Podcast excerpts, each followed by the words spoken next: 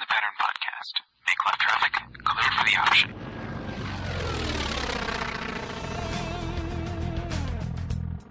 Minneapolis departure, Archer 641, Charlie, Charlie, 2000, climbing 3000. Line up and wait, 7 range. 4 Mike Alpha. Mark Tower, 172, Romeo Hotel, hold short on 133, ready to take off. Albert Delta, Fox 921, Mike, entering the downwind for runway 25. I'm John, I'm Chris. I'm Brad. And I'm Mark. and we are the In the Pattern Podcast.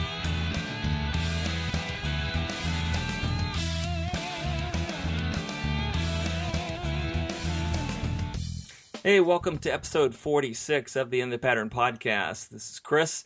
Along with me tonight, I've got John and Brad. Unfortunately, Mark wasn't able to uh, make it on with us tonight. He had some prior commitments with his uh, air show crew. Uh, but we do got John and Brad with you. And uh, we just want to kind of do a little bit of an Osh wrap up. I know it's uh, been several weeks since it's been Osh, since we've been back to Oshkosh, but uh, we've just had a little bit of problem getting together and making uh, making time uh, to get this done. But uh, anyways, how you guys doing? I'm good. I'm glad we finally made this work. We've tried, I don't know, four times to schedule this. At least, at least. Yeah, yeah, I apologize to the listeners for the delay, um, but it's it's good to be back and and good to have everybody in the virtual hangar, or almost everybody back in the virtual hangar. Yeah, we'll get things back on track here and get uh, back to our normal schedule as we uh, have been doing every couple weeks. Um, it's uh what? It's uh September 5th today, and uh, yeah, it's been uh, it's been a little while since we've been to Oshkosh. Um, I'm uh, I'm already missing it. Um, and speaking of that, that's one of the reasons why I wanted to kind of bring up this uh, episode as kind of a review because there's some things that uh, every year it seems like this happens to me. You know, I got some plans. I want to do this. I want to do this, and it just never happens. Any of that happen to you guys? I stopped making plans. I just stopped. There, there was no point. Just wing it. Yeah, exactly. It's just, uh, you know, you get there and then there's everybody's around and you never know what's going on. And then it's just, you, you cannot plan at Osh. You just can't. Yeah, there's always uh, a few things that I'd like to do that I that I never seem to quite get to, but so much of the homework and researchy kinds of stuff I can do online, and so most of my Oshkosh planning involves just meeting up with people. Yeah, it seems like every year I go, I spend less time with the planes and more time with the people. And isn't that what it's all about? Definitely, definitely. Um, and you know that's kind of why it's nice just hanging out at Camp Bacon and just everybody comes and you just end up seeing everybody and it's nice. Which is the perfect segue because, you know, t- speaking of uh, less time with the airplanes and more time with the people, Camp Bacon just continually growing. I mean, uh, we're we were at uh, 40 plus people there this this year. Yeah, so I I looked and um, I'm pretty sure that Camp Bacon is larger than the property that I now have. Yeah, Um, and I finally like have a yard. So it's like I'm looking, I'm like, man, I think Camp Bacon was bigger than this. so you can put a STOL aircraft in there. There you go. There you go. If the house wasn't in the way, yes. And all the trees, There's a ton of trees around here. But you know, on it. I'm only I'm only like three blocks from the water, which is why I keep trying for that seaplane. Well, that would There you go. yeah, that'd be awesome. Um, yeah, I think I think our Camp Bacon had to be somewhere near, I don't know, um, well, over a quarter acre. Got to be coming up on like three eighths to a half acre in size now. Something like that. I'm on a um, quarter acre now, a little more than a quarter acre. So Yeah. Pretty cool. Yeah, it was great seeing some uh, new faces. Every year we, we get a, a few extra people to join, and you know, thanks to uh, Mart and Larry for uh, getting out there early and securing our spot and making this thing happen for us. That's uh, that's uh, you know, the only reason we can make Camp Bacon what it is for sure. But um, anyways, you know, kind of speaking uh, of some things that I had planned on, like there were some pretty special airplanes at this uh, this Oshkosh, like there are every year, you know. But uh, like I really wanted to go see that that huge NASA um, plane that was sitting there. WB fifty seven, wasn't it? Okay, I uh, I think that's what it was. Um, I could. It was like the precursor to the U2, right, or something like that. It, yeah, yeah. There certainly was a lot of shared lineage between those two aircraft. Yeah. Yeah, I mean, it wasn't quite the same wingspan and all that, but it was definitely similar. Um, you know, uh, Brad, Mark, and I showed up on Thursday. John had been there all week. You didn't happen to get see see it fly at all, did you? No, Yeah. I don't even think I saw it until Wednesday. Yeah. So, um, because there was that one, and there was that one right in front of it that had the like four-way folding wing. Yeah, Janet, Janet the Gannet. Yeah, that that was a neat looking. What was that? A British Yeah. um, Royal Air Force. I don't, it's like they. I don't even know what that was. It's it's a uh, torpedo bomber that actually held nuclear uh, underwater bombs. really, it was nuclear. hmm Wow. I and the only reason I know that is because yesterday I think it was I was watching something on YouTube. A woman owns that airplane, and Good on her. Yeah, she bought it, and I don't, um, I can't remember what year off the top of my head, but it sounds like she had it for four or five, six years before they started doing the restoration on it to get it back to to where it is now. And then this guy that's flying it is the only person qualified to fly it at this point. You know, it's the only flying one in the world. I'm not sure how you get type rated if you're the if there's no one if no one currently type will type rated in it. Maybe You just show up and take the check ride, just like anybody else. Yeah. So, anyways, I really, I actually, those are the the two planes that I really wanted to see, uh, you know, in the air, but uh, missed it. Matter of fact, on Sunday, um, you know, we went out and got breakfast again. I think before we left and stuff like that, and we walked through uh, Boeing Square, as it's known now, right? Boeing, right? This week. yeah.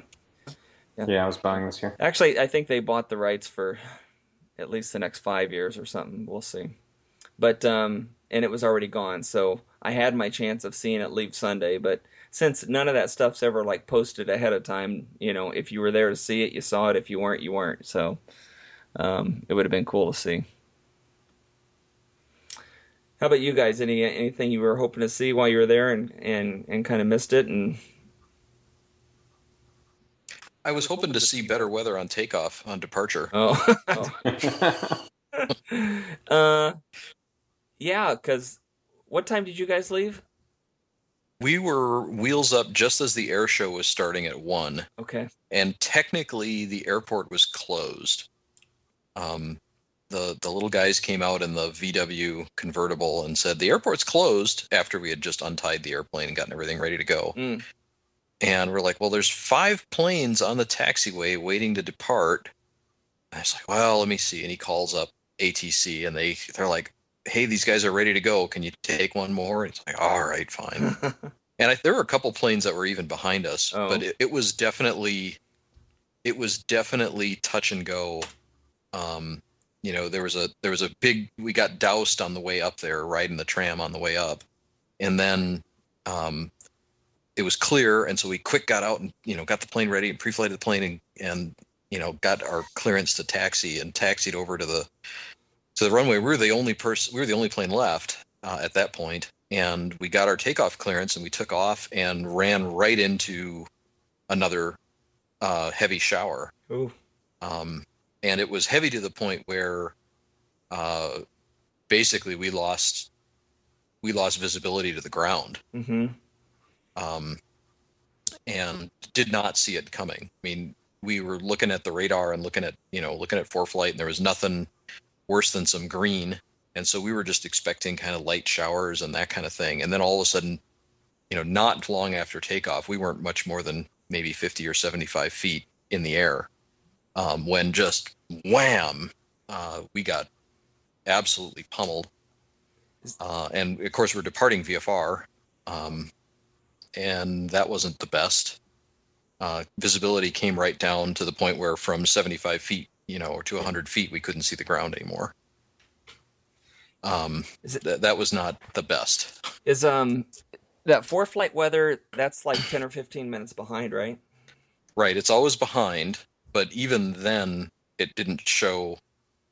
I I mean, it didn't show anything like this. I mean, it didn't show anything that was going to be that heavy. Um, and those those radar returns aren't that great. I was sitting over in Um, Appleton and I pulled up my I pulled up the weather on my computer or my my tablet or something, and I was seeing that. I was like, oh man, Osh is getting hammered right now, and I was wondering if you guys had taken off yet. I don't remember what time that was though. Yeah, we we got off, hit that, actually climbed out the top of it. It was the sh- it was the lowest shower I've ever seen. We came out the top of it at about a thousand feet, um, and was clear. We were above it. What the heck is this? How do you get like heavy showers that low to the ground? Um, but it, you know, uh, we we came out and then there was just line after line after line of showers that were heading right for Oshkosh, and we just went north of them uh, and proceeded on our way and, and maintained easy VFR um, the rest of the way up.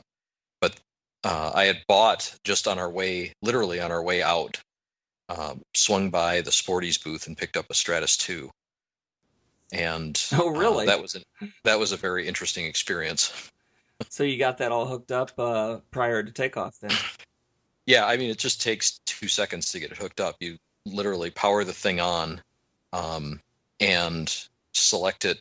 Select it has a Wi-Fi base station in it, so you pick that um, from you know the normal Wi-Fi thing, Oh. and then It creates its own Wi-Fi, yeah, it creates its own Wi-Fi network, and it's it's so talking s- to your. I'm sorry, it's talking to your iPad and and integrates through ForeFlight, right? Right, it integrates right into ForeFlight. So you get uh, WAAS GPS, you get ADSB in, um, and you get an AHRS. Nice. Um, and so that's set up in literally in seconds, but it it also didn't show us the the extent of the weather, which is fine, hmm you know. But um, we also had to stay low. We were 2,500 feet, the uh, AG or um, MSL, so 1,700 AGL the whole way back, and so we were out of ADSB range. We didn't get we didn't get any traffic. We didn't get any weather most of the way up, but we could see. You know, we had good visual, good visual, uh, good visibility, so we could see everything that we needed to see to to remain clear of any other any other weather. Nice. So you planned on buying that before you before you came to Osh? I hadn't planned on it. I had, I would I had been considering it for a while, and then finally I was just like, all right, well, I'm just gonna you know bite the bullet and get it. um, and Any last day Uh, of the show deals? no, there was no last day of the show deal. It's, it's the same deal as the first day of the show. Oh, bummer. and any other day. Um, but that's fine. You know, it's it's an okay box for what it is. Um, you know, it gives you it does give you some options, but you have to be high uh, up in the air to pick it up. You have to be basically 3500 AGL is what they recommend. So since so Um, since you've got it, have you had a chance to use it in its full functions? A little bit. Um, it, most of the time when there's weather around, I'm I'm I have lately I've been VFR, so I've been low, and that's limited its utility. Um, and even one time I was I was sitting right seat uh, in our Cherokee Six. Uh, I was not flying. Uh, another guy in the club was was taking it out, and I, I he just said, "Hey, do you want to ride?"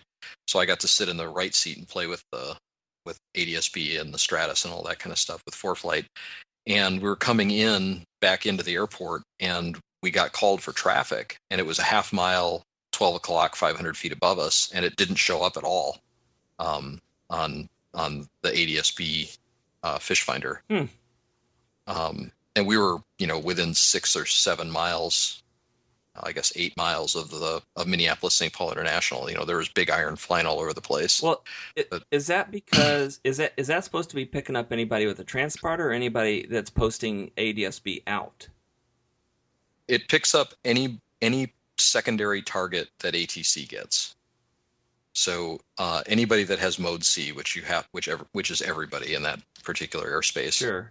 Um, anybody with mode C gets um, uh, gets picked up and, and projected out on Unless you forget to turn on your transponder.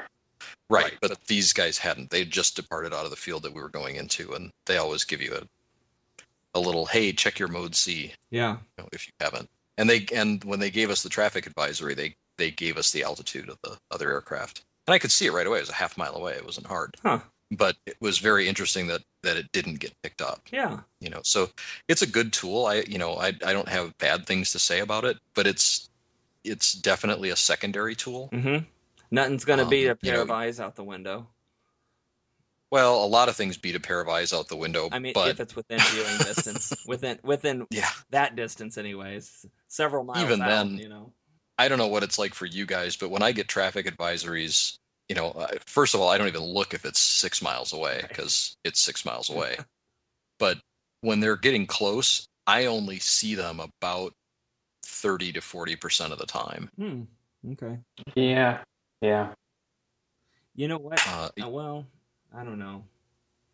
Or I'll be looking for you know five minutes, and all of a sudden they're behind us, and it's already no factor, and then I'm like, oh, there he is. Mm-hmm. Right. Yeah. It. I. It just. It isn't. It isn't good. You know. Occasionally, I have had it the other way where I've seen it, and they've become no factor, and then I get the traffic advisory from ATC. I had that happen with a, with an Apache that flew that flew right right across my nose, and then when it was 20 seconds across my nose, it, I got the traffic advisory, which is fine. You know, when you're on VFR flight following, you're not their primary concern. Their primary concern is IFR traffic Yeah. but you know you it it really you can't count on the box I wonder if that was just for the recorders to pick up that he said something about it. i don't i mean they're not required to say anything Hmm. um, for for vfr traffic uh, if either aircraft is ifr then they have to they have to make a broadcast yeah. but um, but if both aircraft are vfr then it's just pff, whatever Hmm. they'll let you know if they can Mm-hmm. Um, there was a midair between an, uh, a plane being flown by the NTSB and a plane being flown by the FAA Oh, I heard. Yeah. last year. I remember that. Yeah, Mm-hmm. and they were both they were both on flight following, but they didn't get a traffic advisory because the because ATC was busy. Yeah. Um, and that's just the way it is. I mean, that's it's spelled out in the AIM. That's what it says. Fine. Yeah. Yeah. But um, you you know you still have to. You're pilot in command, and that means you're solely responsible for the safe outcome of the flight, not the box. Yep. You got that uh, right, and not ATC. So John. It, it's it doesn't change that. yeah, that's for sure. John, any uh, purchases for you? At Osh, um, there was uh, Some housewarming, One- housewarming some housewarming uh, gifts to bring back. Bring back. not quite. Uh, no, the other thing I got at Osh was a. Uh, I, I finally um, bit the bullet and got a Brightline bag. Oh yes. Oh yeah. That was nice. That was nice. Yeah, it. Um, it's uh, you, you know I had the um, before this, I had uh, I think it was the just the two of us. So me and Brad were talking. We described our bags, Mm-hmm. What we had in it, and I had um, you know the big giant Sporty's like duffel bag thing. Yeah. that I had when I was training. And you know, when I was training, I was carrying a FAR/AIM. I was carrying, um, uh, you know, POH for the plane, which was huge. You know, all this crap. Uh, you Yeah. know, just- AFD. just this- AFD. yeah, I had an AFD. I had a bunch of charts. I had um, what the um, I've got three or four headsets six EH. What the hell is the name of that thing? The um, E6B. Oh, uh huh. Uh, you know, I had one of those. I had, you know, all kinds of just stuff. So, you know, I filled the whole thing up. Well, now it's like I don't need all of that, and especially with the iPad. Now I'm playing with the iPad. It's like, you know, I, I just, you know, I don't need it all. You don't carry an, an E6B in case the iPad breaks down. Yeah, no. I do always carry a paper chart, but that said, um, Not a current paper chart though. No, I always carry a current paper chart. oh, Oh wow, good on you. No, I, I still have my subscription. I still have my subscription for paper charts. I killed the subscription for um, uh, AFD. But between my iPad, my iPhone, and then the paper chart, I should be good. Um, and actually, as of a- after I think the next flight, I'm going to be taking a um, a little USB charger with me because they they you know um, just to keep the iPad charged. But um, so yeah, I just I don't carry a lot. Um, you know, I carry some flashlights, I carry airsick bags, my iPad, um, an extra paper checklist, and then just some random stuff like some pens and you know batteries and you know just all this stuff. But I don't need a giant bag for it. So I went ahead and picked up the Brightline. Um, that bright that bright shirt- line's like the Michael Jackson of bags. It's got so many pockets and and, and it places. really does. I like all So the, I the, the- tell tell them about the the colors, the little Yeah, color so- coordination thing.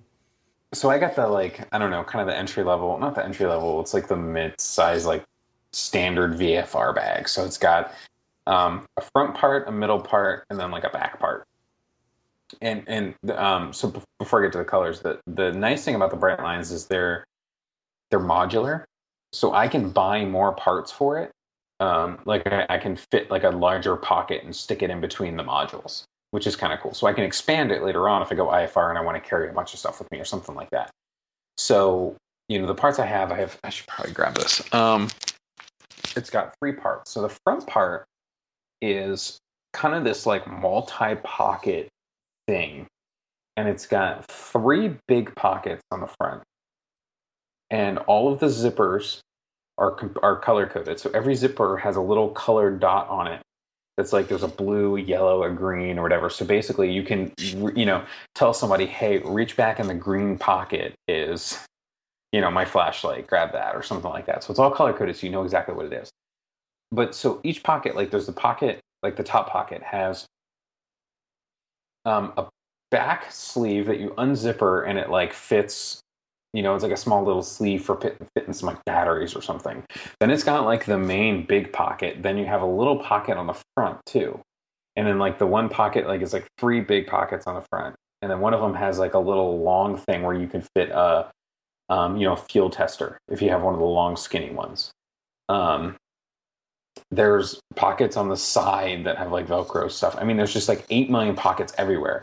And then the modular part where it zips together, it's like a big, you know, uh, a bigger zipper in there. But that, where the, the pieces mesh together, essentially creates these big pockets that are size of the bag. So that's where I put like my um, my paper checklist. My um, iPad will just slide into that sleeve.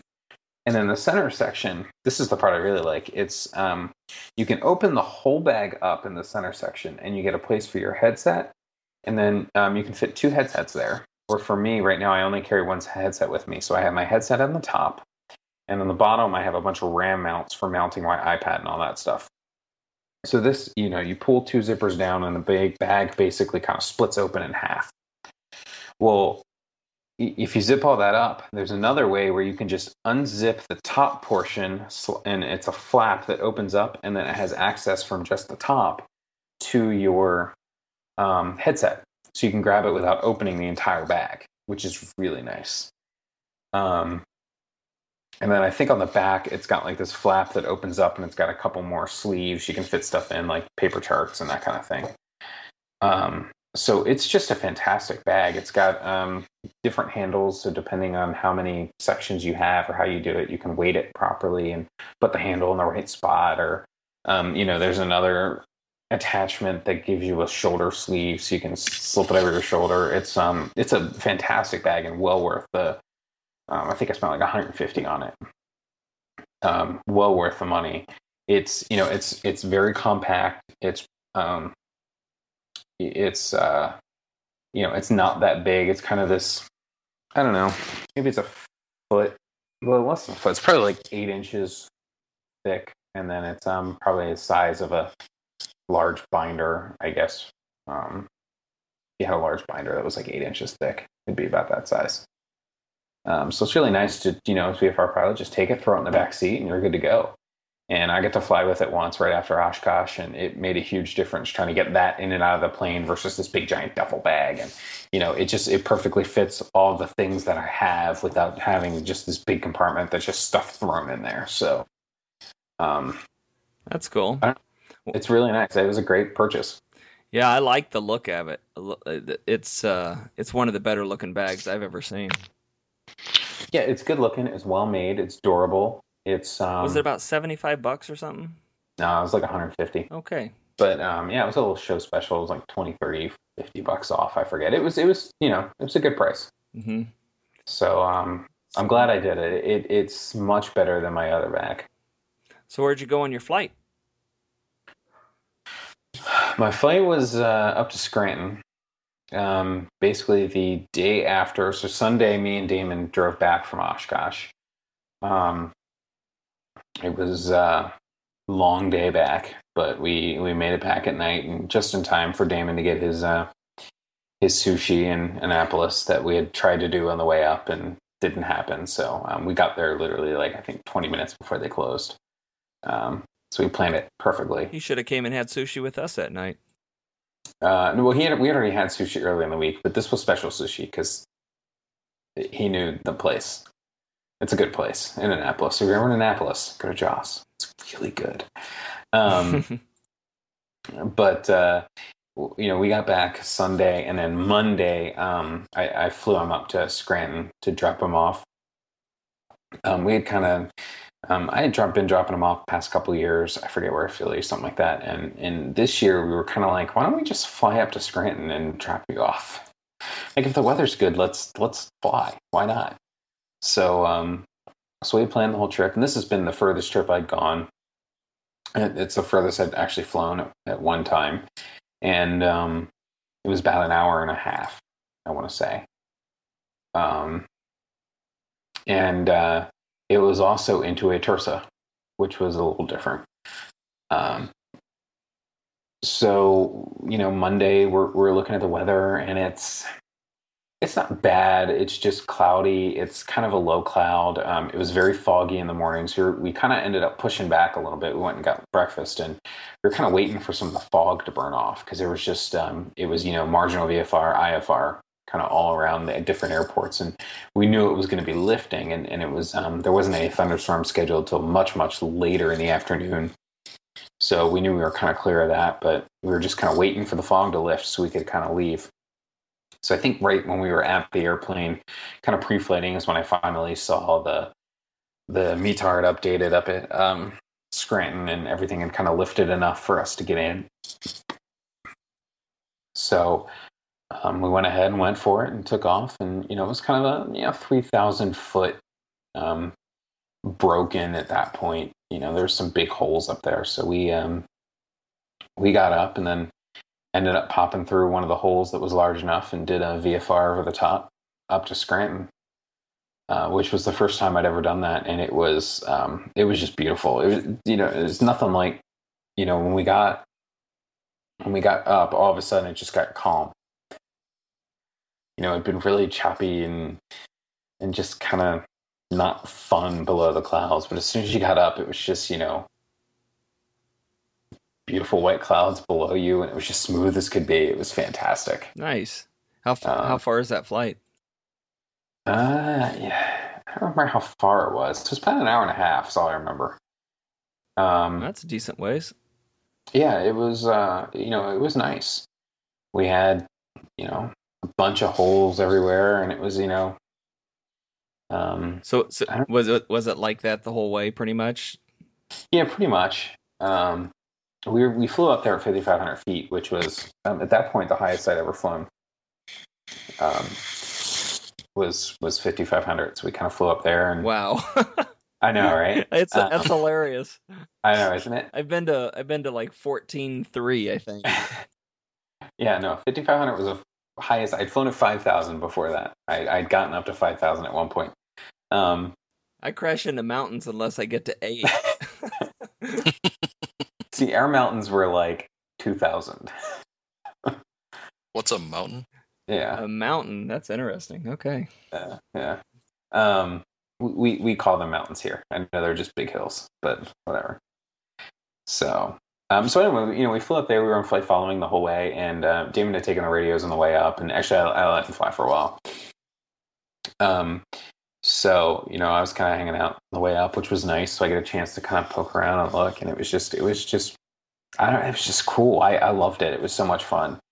And uh, you know, we get up there, um, you know, no problems. Once you're on flight following, I mean, you're already talking to ATC, so you're getting into the turfs is easy because they're just handing you off to controllers left and right. And uh, you know, we got in, landed, uh, got cleared in for a straight in approach, um, which was great because it's actually has scheduled service there. So I wasn't quite sure how how it was going to go, but there was nobody there when we came in, so we got scheduled right in, had a you know decent landing, dropped him off, and um, you know, the FBO was great. You know, I showed up, I said, hey, you know, I'm just dropping him off and then I'm heading out. And she's like, oh, okay, we're good. Don't worry about it. Because they had a landing fee and a, um, a parking fee of like, I think seven bucks each. And, uh, you know, they were cool and went ahead and waived that. But uh, um, you know, it was great flight up there, and on the way back, I ended up um, kind of doing the same thing because it, it was going from broken to scattered at that point, so there was even more holes everywhere. Um, so you know, I went ahead and climbed through a big one, popped up, and at this point, you know, this is where I learned a, a important lesson with summer, you know, cumulus-ish clouds is that they tend to rise as the day goes on. So by the time I got back up, it um, you know 5500 well at that point i was trying to go back at 6500 and um, uh, you know I, I started popping up and i realized that's that's not going to work. These things have gotten higher. So i ended up popping up to 85 um, so at that point now i've, I've already broken my my height you know uh, A, a personal best. personal best 8500 feet uh, uh, which was cool because at one point I got handed off to New York Center uh, on the way back. And you know, the cool thing was I didn't even ask for flight following on the way back; they just gave it to me because it was in the TRSA, so they just kept handing me off to controllers. That's probably Um, helpful in the long run. yeah, no, it was great. I never had to ask for it or anything. It was just you know, just hand me off, you know, because I got up uh, tower handed me off to approach, and then approach handed me off to like Allentown, then Allentown handed me off to I don't know somebody else who handed me off to New York, and actually I almost missed the New York handoff because I heard something and I was like, that can't be right. I'm going south. Like, why would they hand me off to New York? And then the you know uh, the controller comes back on and he's like, you know, one niner Quebec, contact New York Center, and I was like, oh shit, that was me. and uh, I was like, all right, I'll, you know, whatever. So I'm talking to them for a while, and then, uh, you know, they hand me off to Potomac, which is the one, you know, close to me. And so I'm still at 8,500 feet. Now, I'm still far enough out that I'm not an issue with the Class B for BWI yet, but I knew I was getting close. You know, so I'm looking at holes here and there, um, just making sure that I have one that's, you know, good for me to, you know, get down in because, you know, there's these big holes. So I want to make sure I got one big enough picked out at each point. And, uh, so I'm looking, you know, I kind of found one. Then the um, Potomac approach gets on the on the radio, and he's like, uh, "Yeah, one niner Quebec, uh, maintain 2500." And I'm like, "I'm at 85." And I was like, "All right, I'll maintain 25." Put the flaps in, the dive brakes out. yeah, and it everything, wasn't like descend and maintain. It was just maintain 2500. And I'm like, you know, like at 85. All right, whatever. So I just at that point, I'm just like, power out, kill it. You know, I had a I had a hole right in front of me, and I was just like, there I go. I'll be down in a few minutes. That's when I usually will say something like leaving 8,500 for 2,500. Yeah, see you in a little while. Uh, yeah, I, I have something like that. But um, yeah, so I just dived, dive bombed it. I think that's the fastest I'd ever descended to. Another record for me. Um, while still very much keeping it under the yellow arc, which was nice. but yeah, it was a it was a lot of fun. I I just had a blast, and you know I you know I got home from that flight, and you know I started thinking about it, and that's what really got me into. You know, I really want the IFR. I really want to get my IFR because I had a you know I honestly I had a lot of fun talking to ATC. It just it was no problem at all. It was not as scary as I thought. You know, I'm I'm used to talking to ATC, but not in that that much. Nice. Yeah. You know what I mean? And it kind of, I guess, got rid of some of that anxiety in talking to them. You know, I'm used to talking to a tower, but I'm not used to talking to. Uh, You know, I talked to Potomac Approach a lot, but I don't know, it was just different. It was just something about it. You know, going into the TRSA, it just it got rid of, I guess, that just any anxiety with talking to them. And so now I'm like, yeah, whatever, okay, that's great. And then, um, you know, I want to do VFR on top all the time you know, I did VFR over the top, but I'd, I'd love to be able to, you know, get an IFR, climb up through a layer of clouds, and then just be on top of, you know, this overcast layer. I think that'd be cool, and not being able to see the ground at all. So, Mm-hmm. Uh, so that that's what kind of got me started. And then, you know, I started talking to my buddy about the plane, about the Cardinal, and we had a little discussion and decided that maybe we should hold off on the Cardinal for a little bit and go for something a little cheaper and get it sooner. So now we're looking at a Cherokee 180. Cool. Brad and I have a little experience in those. Yeah. Nothing wrong with them. Mm-mm. I think uh, I think our club's going to buy another one, Oh, is that an right? arch, another Archer. Hmm. Yep, I think that's going to end up being being it the the next airplane for a while. I think we're gonna buy something newer than a 68. Probably a, a 68 or early 70s. And uh, you know the price is good.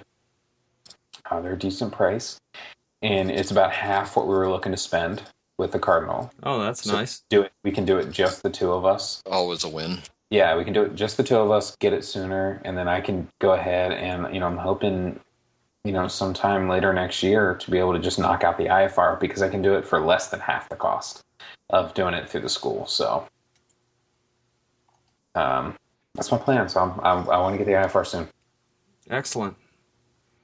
Yeah, same here. I think as soon as uh, Franz's uh, Mooney gets put back together, we're still waiting for that. And I get, uh, I don't know if I can, I'm going to see if I can get my checkout in it as well as dual uh, or uh, double it up with uh, some instrument training at the same time. Might as well, That's the way to do it. you know. Yeah, that's the way to do it. Once you get the landings figured out, um, and the the weird slow flight characteristics, then yeah, just use the rest of your dual to get something else out of it. Might as well. Might as well. Yeah, definitely. I had uh oh by the way while while we're at Oshkosh I signed up for uh, Pilots and Paws. Ah, you did. Yeah, and um, since then I've gotten several emails. Um, there seems to be one or two uh, a month at least that's going from like California to the Phoenix area um, or somewhere around here, anyways. Um, that would be a great you know flight to uh, do some instrument training in at the same time and write the whole thing off uh, since it's uh, a 503c or a 503 501c3. Okay. A nonprofit organization. That's correct. So uh, yeah, that'd be fun.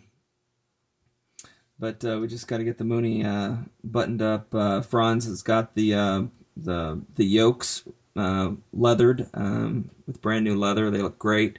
He bought um, some hides to redo the uh, interior or the seats at least, so they're going to have uh, new seats uh, or new leather seats. That'll be it'll be pretty cool. I don't know how it's coming with the cylinder and the uh, the gas tanks. Both tanks have to be um, scraped and resealed, and that's like eight hours per tank. So Bah, that's cheap. yeah, right, eight grand. And cylinders, and cylinders, you know, Yeah. that's easy too. Yeah, fifteen hundred bucks a cylinder. That's cheap compared to what the tanks were costing. To I was gonna say, fifteen hundred bucks a cylinder is a pretty good deal, actually. yeah. So, anyways, I and here, here's the sad thing. Uh, I don't know if you guys know, but I got I got uh, um, media media badges to go to uh, to the Reno Air Races. So if I wanted to go, wanted to go, Yeah, yeah. I got no. Well, I can't go, so it's kind of a bummer. We were hoping to go up there in the uh, in the Mooney, but that's not going to happen. Um, the good thing is, is that if I did want to go, our um, his buddy that has the insurance for him on the Mooney, the his insurance broker, um, he- I uh, I got my rider for the uh, Mooney as well through him. Um, he has a, uh Mitsubishi MU2 as well as a Lear. Shoot, I forget. 23, 30, something like that. I don't know. But if I wanted to go, I could go up with him in the Lear. Uh, 600 bucks, so. Which isn't horrible, but, uh, but uh, Not bad. yeah, Take it. but I can't uh, I can't manage it now. So, anyways, it's kind of a bummer. I hope uh, hope that doesn't spoil, you know, future uh, media credentials with them. Eh, it shouldn't. Yeah, I uh, Stuff happens. yeah, I, I really want to get out there one year. It's going to be tough for me, but I really want to do it. Get a lot of hours that way. I could, I could. no kidding. Maybe I'll find a Cherokee out there. That's that's late next year. I don't know if I want to wait that long. You should see if you could find one in Arizona because uh, they would be um, corrosion free at least. Till I brought them here. Hmm Add your own corrosion. That could be fun though. You know, I know a couple people out there in the Phoenix area, so it'd be a fun trip.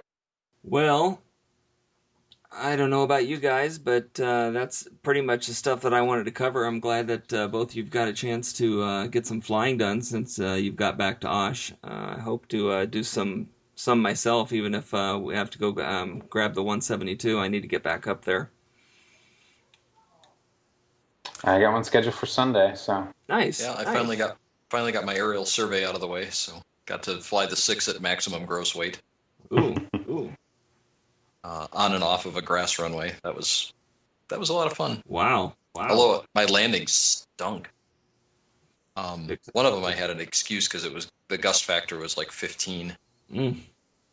but the other one, uh, landing on the grass, I kind of thumped it on. Just it just doesn't uh, settle in the way you would uh, expect an, a regular archer to do so, Well, and Well, probably. there, you have to you have to flare it at about you know six inches.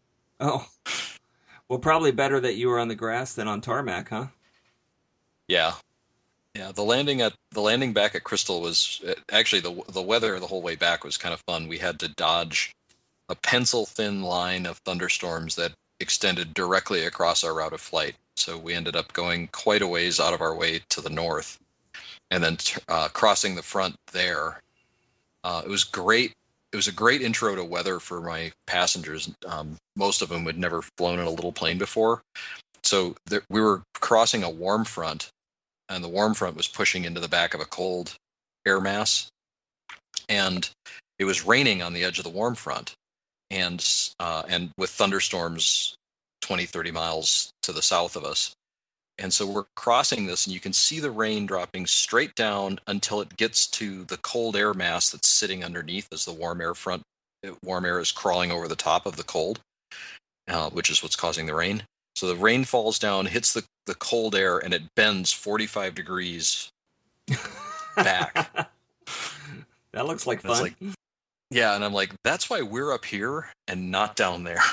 Because where the rain is bending 45 degrees, I don't want to be there with the airplane. One of those times where Um, you're you- you're happy that you're up there instead of down there. Yeah, yeah, it was very much nicer where we were. Uh, and it was, you know, a few bumps, but the six, especially the, when the six is fully loaded, uh, handles bumps really, really well. It, it, it is just like a minivan. Um, but then on the way home, you know, we got back to Crystal and it was gusting all over the place. Um, wind was one six variable one six zero to two one zero, 15 gusting to 28, and that made for a really exciting landing. Wow. I'd come in coming in extra hot to carry all that, you know, to be able to handle the gust dying and um, and the wind shifting all over the place. So it, it was a good workout, but I actually managed a, for the conditions, a pretty decent landing, much nicer than the one I did at uh, on the grass runway at Starbucks. you landed at Starbucks? Yes. Wow. Starbucks. Man, they are getting huge. They have their own airport now. It's awesome. yeah, they have a, the they have a grass strip right in the back. oh, and there were guys uh, hunting off of the end, off the departure end of the runway. okay. So we're walking out to the airplane and we're hearing the shotguns going off. I'm like, all right, Wow. I'm sure they're going to be happy when we fly over them at 70 feet. Um, Well, thanks to them for keeping that bird population down around the airport. exactly, exactly.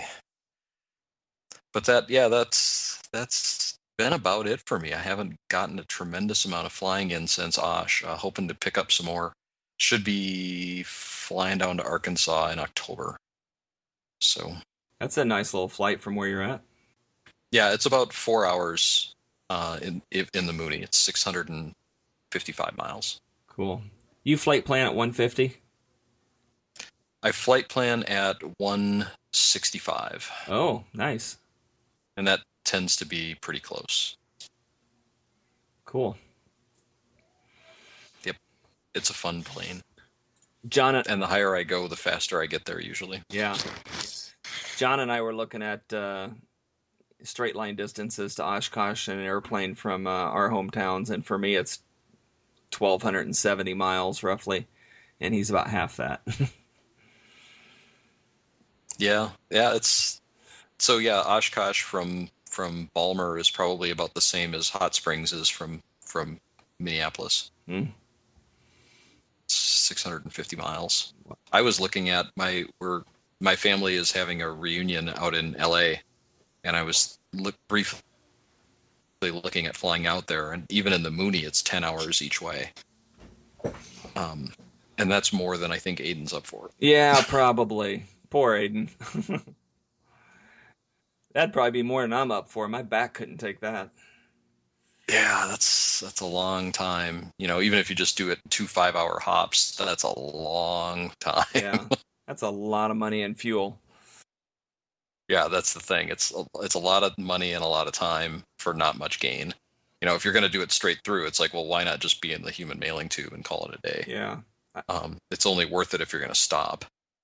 And then it's end of it's it's over the holiday break, winter break, and getting out of here is just a total crapshoot.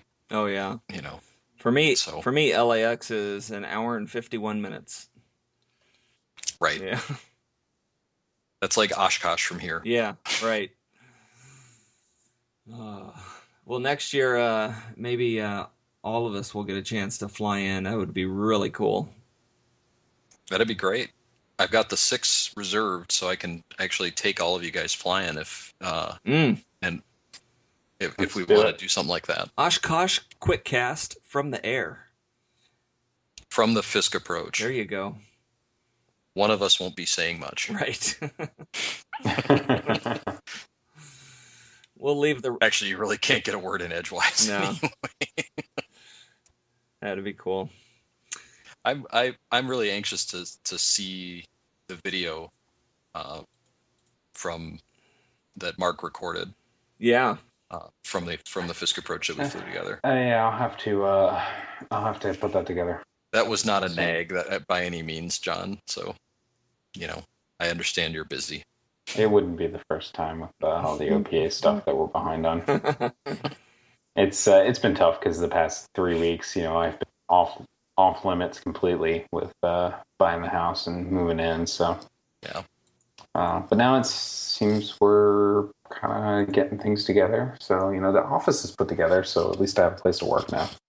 First uh, order of business is uh, go ahead and edit this and get this out there. All right. Sounds good. Well, maybe we should wrap it up. Let, Yeah. Let's do that. Anybody got any shout outs real quick? Before we go ahead and wrap up? Big shout out to Mark. Uh, just be, it was really great having him along, uh, flying the Fisk approach and flying out uh, in our exciting weather. Um, it uh, really good guy to fly with, and uh, uh, just an all around good guy. So here's to you. Hey. How about you, John?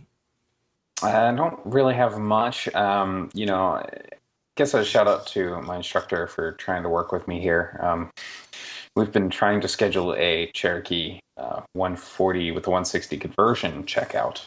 Um, so I can go ahead and get a little Cherokee time, time and kind of see if that's really going to work for us.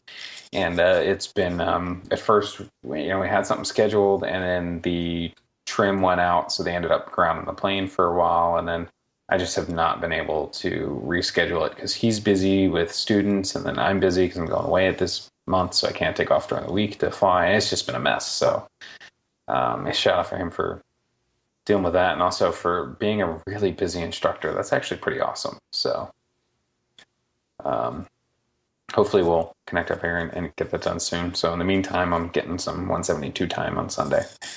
But uh, that's pretty much all I have. Cool. Cool. Well, let's go ahead and let everyone know where they can find us online. I know it's been a while, so let's uh, refresh their memories. So, uh, Chris, let's start with you. Sure. In case you forgot, you can uh, reach me uh, on the Twitter machine at uh, cholubaz. That's C H O L U B A Z. You can also find my YouTube videos under that same uh, name, and uh, Chris at inthepatternpodcast.com. Awesome. And Brad, how about you? You can reach me via email, brad at inthepatternpodcast.com. You can find me on the Twitter at Brad Koehn, uh, Facebook and Diaspora on bkoehn at diaspora.koehn.com. And Koehn is spelled, as I'm sure you all know by now, Kilo Oscar Echo Hotel November. Awesome. And me, you can find me at john at inthepatternpodcast.com, on Twitter at Pilot Conway, and app.net at Pilot Conway. I'm also on Facebook at John L. Conway IV. Uh, for the entire podcast, you can reach us all at podcast at inthepatternpodcast.com. We are on Twitter as In The Pattern, or you can like us on Facebook at facebook.com slash In The Pattern Podcast. Uh, show notes for this episode and other episodes can be found at our brand new website, inthepatternpodcast.com. So go ahead and check that out. Uh, so please send us any suggestions, comments, and critiques. Critiques. Sorry, we'd uh, love to get any feedback from our listeners. And also, if you get a chance, go ahead and leave us a iTunes review in iTunes. Uh, that would really help us out and let others uh, to help kind of find the show and and tune in. So with that, let's go ahead and wrap up episode 46 of the In the Pattern podcast. I'd like to thank you all for listening. Remember, make left traffic. You're cleared for the option.